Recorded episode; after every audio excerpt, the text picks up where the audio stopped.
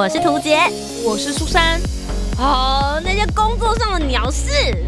生活中的小确幸，嘘，还有那些小秘密，都在推送闺蜜谈心事。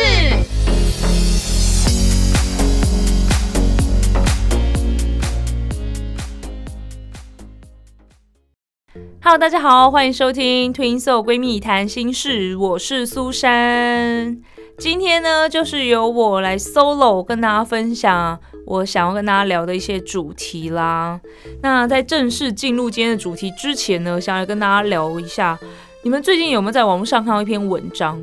这个标题我觉得下的还蛮耸动的，叫做一个九零后周杰伦粉丝的死心史。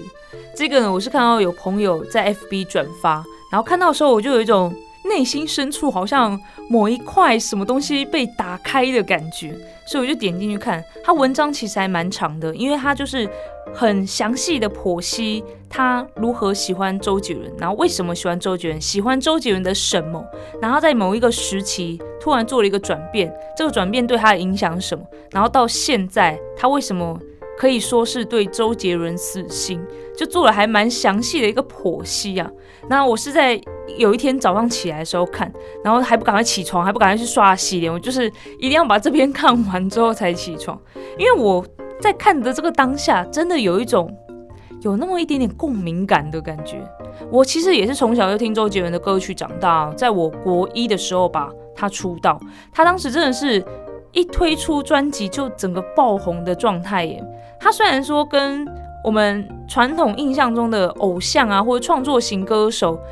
的样子差蛮多的。如果偶像的话，不用讲，就可能是帅帅的啊，头发都是属于比较呃中分啊，或者有点跑分啊，反正就是帅的样子。那创作型歌手在早期，比如说八零年代、九零年代，可能都是比较斯文一点的类型，弹着吉他，然后可能会戴个眼镜之类的，反正就是有一些固定形象。可是周杰伦那时候出来。我想大家应该都还有印象吧？他就穿个一个吊嘎，然后戴着鸭舌帽，然后唱着非常含糊、口齿不清的歌曲，可是非常非常的有趣，也让年轻人觉得很有共鸣。就是因为他的歌词太特别了，然后整个人散发出来的魅力也很特别。所以就非常吸引年轻人喜欢。那因为我自己呢，虽然说我现在呃算是半个公众人物，算媒体人呐，广播节目主持人，但是我每次在聊周杰伦的时候，我都不是以这种专业或是很客观的角度在聊他，我都是在聊我的青春回忆。真的是从小听他的歌曲长大，所以我自己看到这篇文章的时候，我的共鸣点就是，我也是在某个时期突然不听周杰伦的歌了。我不知道大家有没有这样，我记得他有一次有发一张专辑，然后大家就说：“哎，这张专辑怎么都跟之前一模一样啊？某一首歌根本就是之前的哪一首歌，然后某一首歌根本就是之前的哪一首歌啊？周杰伦不行了啦，他根本就是江郎才尽了，就是有很多这样子的言论跑出来，就再来一张专辑。那我就蛮好奇的，我也去听了那张专辑，然后发现，哎，还真的就是 好像以前的一些经典名曲，然后被改编之后集结而成。”那时候我就在想说，周杰伦真的不行了吗？可是大家知道吗？当时周杰伦做很多其他的事情，除了做音乐之外，还拍了电影啊，然后还开了餐厅啊，还有综艺节目啊，反正就是很忙啦。可是这篇文章有讲到一件事情，就是他觉得周杰伦不是没有才华，而是没有诚意，就是在做音乐这件事情，在开演唱会这件事情，他对于乐迷，就是喜欢他音乐的人。感觉没有投入这么多心力了。比如说，他曾经在演唱会上说过一句话，就是他写了十首歌曲，然后推出一张专辑，那大家随便听听就好，没关系，反正他不是靠这个赚钱。我不确定这是不是他真的讲过的话，可是有在这篇文章当中提到。我看到那段话的时候，真的傻眼。身为一个追星族，如果我听到我的偶像说这样的话，我真的也是心死啊，真的。然后演唱会的部分啊，因为他现在都在对岸开演唱会嘛，所以就听到很多对岸的粉丝会讲到这件事情，就是他的演唱会已经不是专门是他的专场的感觉，他都会带他的子弟兵啊，或是他的朋友啊，一起在台上，不管是在冷消维的时候，还是在唱歌的时候，总是一大群人，不是只有周杰伦一个人，可是他去看演唱会是为了看周杰伦，是希望周杰伦可以多唱一些他自己的歌曲，可是他都把时间让给他的子弟兵跟朋友，然后脸肖伟的时间也比以前多非常非常的多，也许是想要跟台下的人互动，因为大家应该有看过一些片段，他会就是把麦克风递到台下，就是看哪个。观众要点歌，然后讲自己的故事什么之类的，大家应该都有看过那个片段。可是就有人讲说，以前周杰伦的演唱会就是非常非常完整的一个演唱会，就专注在唱歌上面。然后不仅自己会自弹自唱啊，然后还会跳舞啊，还会有很多的特效啊什么之类的。可是现在的演唱会感觉就是在敷衍歌迷而已。那除了演唱会之外呢，这个文章有提到周杰伦的转变。也让他觉得这个人已经不像以前，就是可以带给大家努力的梦想的那种感觉。比如说，他早期写的歌曲，可能也会关注一些议题，比如说有讲到家暴啊，讲到战争啊，然后会讲到自己家乡的事情啊，会讲到自己的生活啊。可是现在很多歌曲 MV 里面都是名车啊、辣妹啊，然后穿金戴银啊。好像在开 party，就一群人纸醉金迷的那种感觉啦。那我就想说，对，好像是他现在好像一直很强调自己真的很有钱的那种感觉，然后 MV 也几乎都到欧洲去拍嘛。但其实周杰伦出道的时候非常非常的辛苦。这个在网络上呢都可以找到他的相关故事啊，就是因为他不是很传统的刚才讲到的偶像的样子啊，或是创作歌手的样子，他真的算是异军突起，就是一个很特别的人出现在华语乐坛，可是受到大家的欢迎这样子。所以从一个原本非常的纯粹，很喜欢音乐，很想做音乐的一个男孩，然后也会关注一些不同的议题，希望可以传达他自己的思想、他的理念。到现在变成一直在炫富，可能就是粉丝比较不能够接受的一个部分吧。那因为我自己身为追星族嘛，所以看这篇文章其实蛮有感觉的。然后我也是从小听他的歌曲长大，很喜欢他。可是在某一张专辑之后，我就突然觉得。好像频率不对，我就觉得我有跟他好像分道扬镳那种感觉，突然就不再关注他，不再听他的音乐。可是我不知道为什么会这样，明明周杰伦这么的红，他就是一个主流的形象，他是一个 icon，他是一个流行指标，大家都这么爱他，为什么我都不再听他的歌曲了？我在看完这篇文章之后，真的有一种内心一直很疑惑的一个部分被解开了。所以，如果大家有兴趣的话，可以自己去搜寻一下这篇文章，一个九零后周杰伦粉丝的死心史。聊完了周杰伦之后，就要进入我们的正题啦。那其实也有延续刚刚讲到的，我是追星族的这件事情，我就一直在关注很多的偶像团体啊，或是很多的歌手啊，很多明星的事情。但上个礼拜呢，看到了一篇关于韩国女团 A.O.A 的被霸凌事件，然后就觉得哇。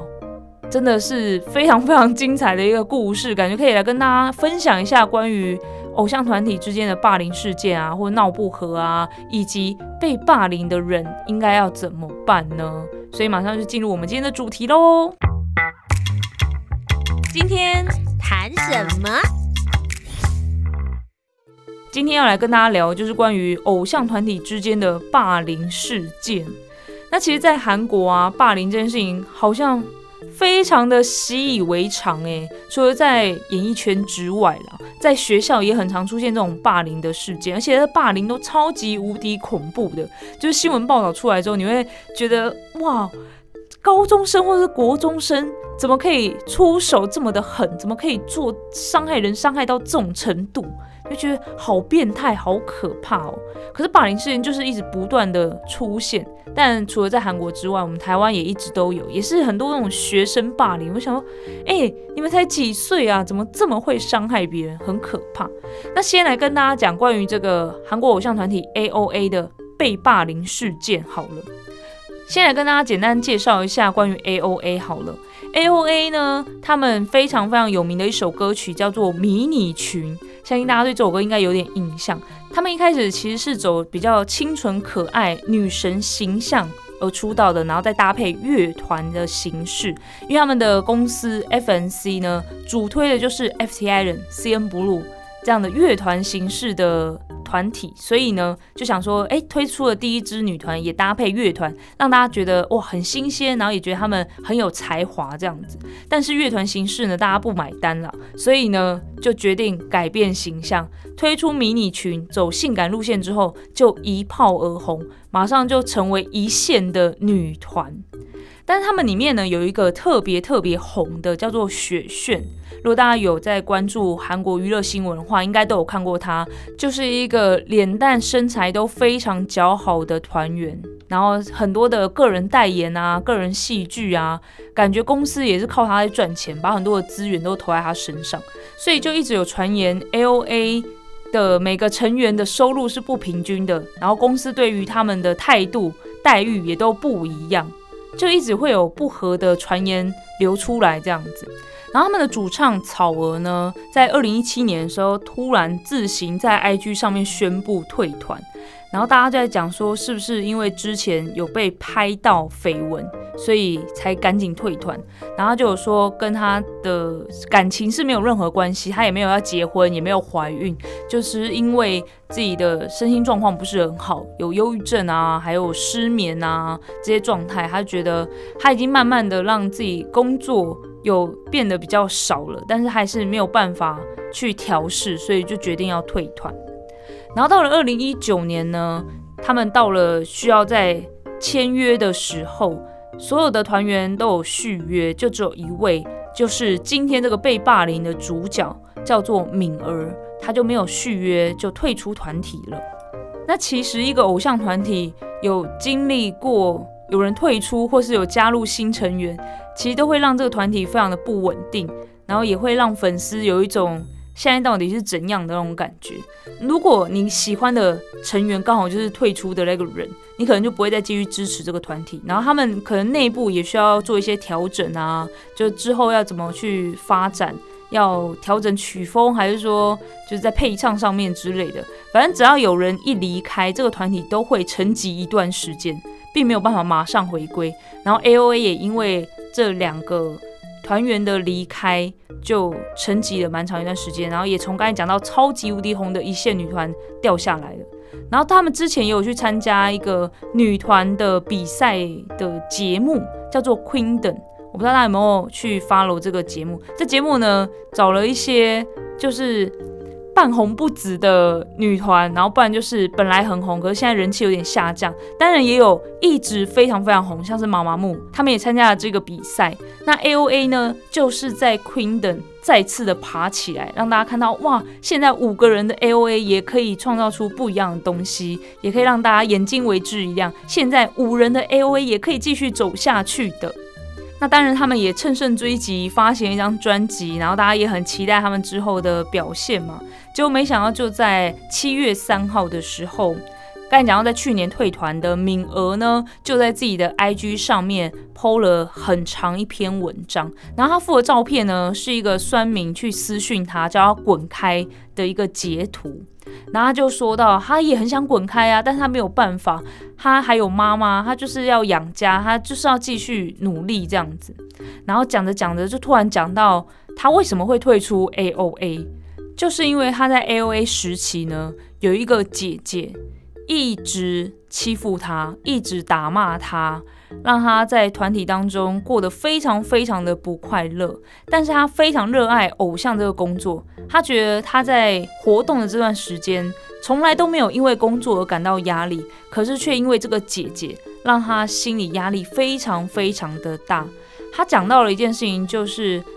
他爸爸生病在医院非常严重的那段时间呢，他们刚好回归。然后他就一直很担心爸爸，所以大家都可以理解嘛，那个表情啊，整个气氛啊，都会比较凝重一点。可是他们在候机室，就是准备要上舞台表演的时候呢，这个姐姐就把他拉到旁边衣柜那边，然后跟他说，都是因为你的关系，所以现在气氛变成这个样子。然后就一直逼他打起精神来，不准再想爸爸的事情，好好的活动。然后他就一直要忍着这个情绪，然后还必须要吃安眠药啊、镇定剂啊才有办法。然后他爸爸快要过世那段时间，他都没有去看爸爸，因为他当时也有在拍戏，所以他就一直很怕自己的情绪会受到影响。然后他爸爸在快过世的时候哦，用最后的气力在纸上写下“我的女儿在哪”，然后给护士看这样子。然后他知道这件事情的时候，真的觉得非常非常自责这样子。听到这里，大家一定想说：那这位姐姐到底是谁呢？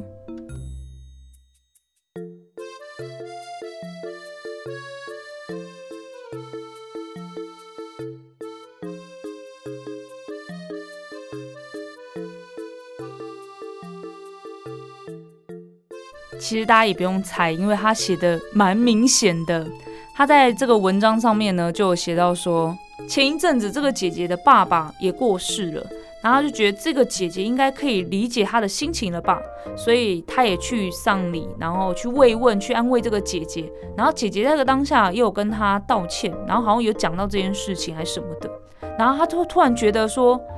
好像。他不是释怀或是原谅那个姐姐哦，他反而是觉得心里有一块空掉了。他觉得我被你弄成这个样子，这十年来你这样子对待我，然后在当下我想去见爸爸都没有办法。然后你现在虽然跟我道歉了，可是我却觉得我因为你而成为现在这样子的人呢。因为他其实。呃，对抗自己的心理疾病蛮长一段时间的，他一直情绪都非常的不稳定，甚至还会自残，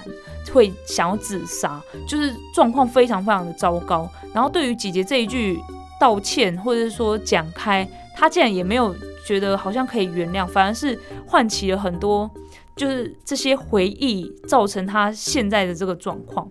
然后因为他当时想要看爸爸，却被这个姐姐阻止了嘛。和这个姐姐的爸爸过世的时候呢，是。全面停止演艺活动的，所以就可以好好去面对家里发生这样的事情，所以他就有点心理不平衡吧，所以就提到这件事情。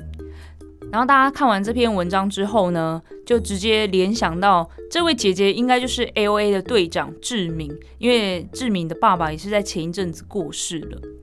那敏儿在写完这篇文章之后没多久呢。这位姐姐，也就是大家猜测的志明呢，就在自己的 IG 现实动态上面写了两个字“小说”。那因为这两个字呢，敏儿再度的反击了，他还是没有特别只说是志明，但是他就讲到说这个姐姐曾经对她做了哪一些事情，然后让她。变成现在这个样子，从练习生时期就一直在打骂他，然后他也完全不能理解为什么这个姐姐这么的讨厌他。他跟其他团员关系还是非常的好哦，他们都会一起喝酒啊、聊天啊，然后他们都不知道为什么这个姐姐这么的讨厌他。那这件事情呢，就一瞬间在网络上爆炸了，就是各个媒体都在报道，然后也很多人到志明的 IG 去骂他，说你这个霸凌者啊，怎么可以这么不照顾团员妹妹，一直在欺负人家什么之类的，反正舆论是一面倒了。那当然也有人说公司的问题非常非常的大，怎么会团体里面有人霸凌都没有去解决呢？那敏儿她自己也有在文章里面写到说。他有向公司反映，但是公司都没有要解决这件事情，所以他待这段时间非常非常痛苦，没办法，合约一到期他就不续约，直接走人。那这件事情在网络上爆炸之后呢，大家也很想知道后续到底怎么一回事，也很想知道公司会怎么处理。因为虽然说敏儿已经退团了，他是另外一家公司的艺人了，但是牵扯到的是 A O A 嘛。那 A O A 哎，才刚因为 Queen 这个节目再度爆红，没想到又突然出现这样的事件。总要把它平息下去吧。然后在七月四号的时候，敏儿又发了一篇文，就在讲到说那天经纪人跟所有团员都来到他家，好好的谈这件事情了。可是这个姐姐呢，一进来脸就超臭，就是气冲冲的冲进来，然后在吵闹一阵子之后呢，还大喊说：“刀在哪里？是不是我死了就好了？”然后等到大家的情绪都比较稳定之后呢，就开始在讲以前发生的事情。因为敏儿她就是希望姐姐给她一个道歉，真心诚意的道歉，因为她觉得这姐姐害她现在过得这么辛苦，诶，因为她的精神状态又一直很不好啊，所以她就是希望她可以给她一个道歉。可在谈这件事情的时候呢，她其实有举一些她过去觉得被姐姐欺负的事情，就是一个一个举出来，姐姐都说我不记得我有说过这样的话，我不记得我有做过这样的事情。然后就觉得这人是真的有心要来谈吗？到底是怎么一回事？然后后来这姐姐的确也是有针对一些事情啊，有道歉啊，一直说对不起，一直说对不起。然后最后是先把志敏送走之后呢，其他的团员啊就在安慰他，然后有跟他再聊了一下，然后他也答应团员绝对不会做出不好的事情，然后也说针对这件事情呢，他就回应到此，那应该是好了吧，结束了吧，就公司有调节好了吧？结果没想到呢，志敏他又在 IG 上面贴了一篇文章，然后又是在讲关于这件事情，他非常的抱歉，他觉得自己。做的很不好，很不足，没有去理解敏儿，然后没有好好的带领团员什么的，反正也是讲了一篇，嗯，我也不知道，大家可能觉得蛮官方的一篇文章就对了。结果敏儿明明就说他不会再针对这件事情做回应，他看到这篇文章之后呢，又开炮了，他又说当时来到他家谈这件事情，就是希望他可以走向正道正轨。但听说带男人回宿舍还上床的这个人，你是不是应该先要走正道啊？他就直接把这件事情爆出来，耶，然后就一直在讲说他根本没有感受到他的真心诚意，然后就觉得好啊，现在全世界都站在他那边，你赢了，反正都我输了这样子，反正也是写了一篇很偏激，然后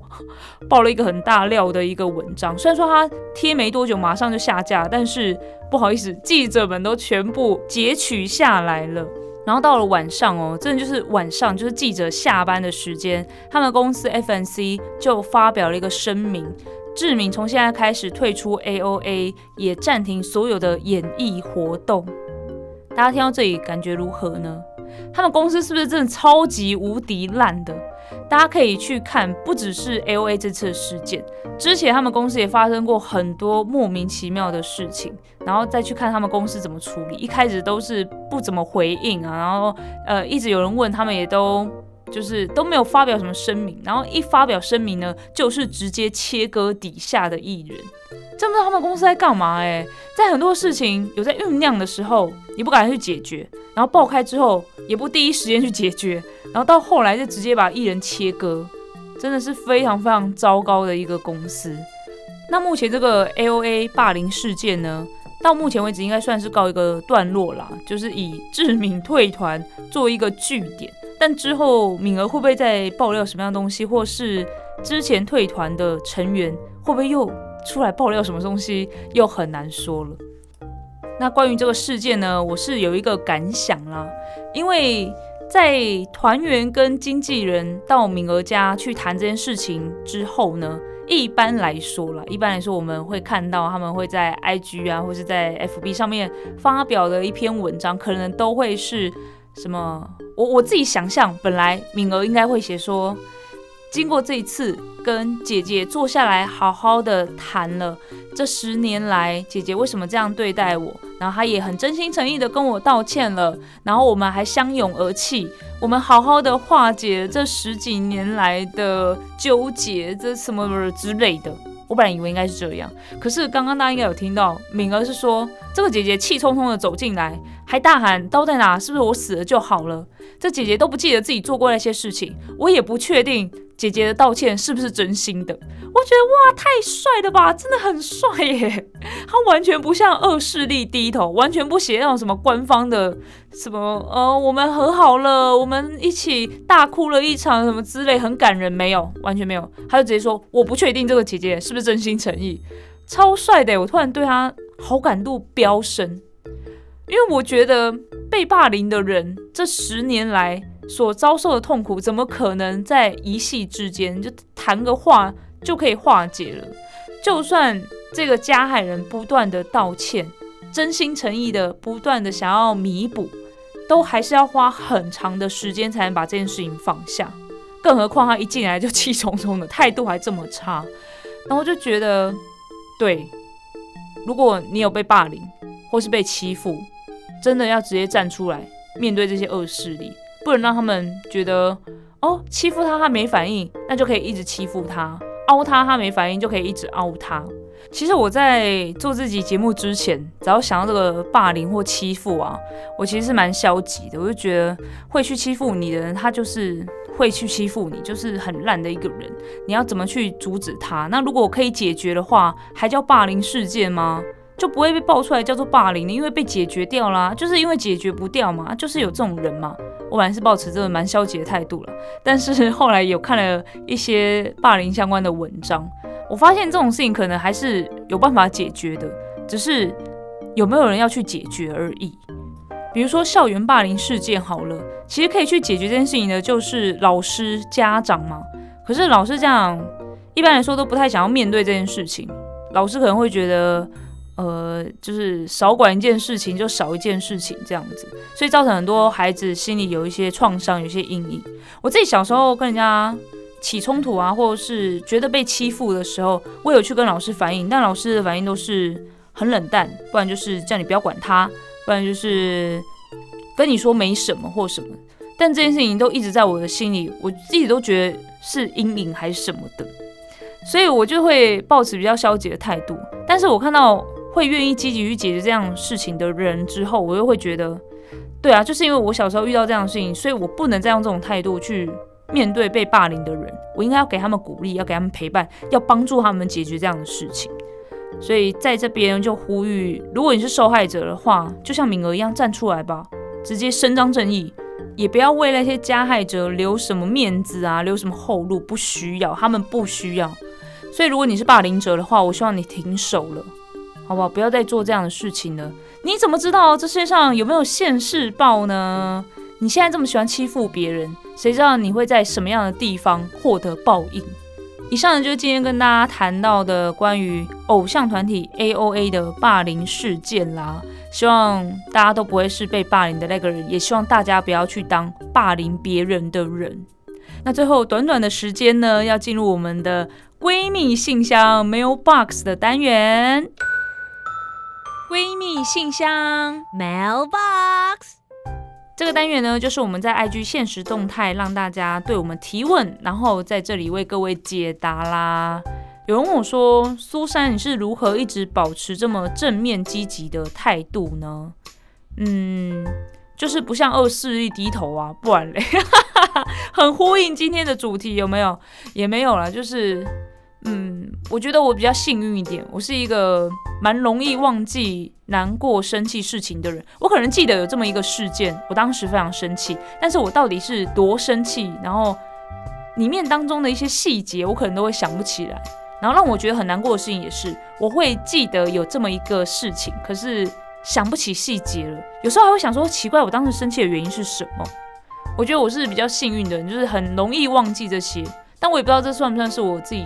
内心的一个保护机制还是什么的，然后我自己又是真的比较乐观一点的人，虽然我常就是很想要讨拍啊，我也是很想在网络上发一些那种就是扶着脖子还是扶着脸，然后看起来可怜兮兮的，然后说都没有人懂我，我也很想要讨拍，但是我常就会觉得其实不需要这样，在做这件事情的时间不如拿来做更有正向意义的事情，我会这样想，其实。最重要的大概就是转念这件事吧。可是我跟你说，我虽然在这边好像讲了一副 大道理的样子，我也是还在努力的学习，不断的让自己修身养性啦。所以提供给大家啦，大家一起努力。因为这世界上会遇到的鸟事实在是太多了，但是我们要不断的正面积极，不断的调整自己，不断的转念，让自己过得开心，这才是最重要的啦。好的，以上呢就是今天的 Twinso 闺蜜谈心事，希望有传递一些正能量给大家啦。那如果呢大家想要关注我们两个的话，可以关注我们的脸书粉丝专业，或是 IG，或是我们的 YouTube 频道。如果要找到我的话呢，可以在 FB 搜寻苏珊或者是 Susan，应该都可以找得到我了啦。因为我现在搜寻那个都会找到我自己耶，应该。没有这么难找了，但是你也可以搜寻网址会比较快。网址是 s u s a n l o v m u s i c Susan Love Music。然后我的 I G 的话是 Susan 底线 Love 底线 Music。为什么我会有底线？是因为 Susan Love Music 你会找到另外一个人，已经有人用了，所以我才加了底线。那我的 YouTube 频道的话，你也是打 Susan 苏珊，或是打一些。我想想看，什么关键字会比较容易找到我呢？打大乱舞，苏珊大乱舞就会找到我了。因为我之前有拍一些跳舞的影片。那要找图杰的话，更是容易，你就打图杰，图是屠龙刀的图，杰是清洁的洁，它的名字非常非常特别，就是一个关键字。不管你是要找 Facebook、IG 还是 YouTube，我觉得你直接到 Google 搜寻图解，你就可以锁定它所有的社群平台啦。那今天也非常感谢大家听我分享这些东西，希望你们会喜欢。那我自己是因为是追星族的关系啦，所以有在关注一些演艺圈的活动啊，或是自己的偶像的一些事情，所以我也会想说，那来分享的时候也分享一些我在追星的事情给大家，比较特别一点点啦，希望大家会喜欢喽。那我们的 Twin Soul 闺蜜谈心事会在每个礼拜天晚上九点上线，你可以在 Sound On 找到我们。另外呢，你也可以用 Spotify 还有 iTunes 的 Podcast 也可以找到我们哦。欢迎都给我们订阅起来。我是苏珊，我们下次见啦，拜拜。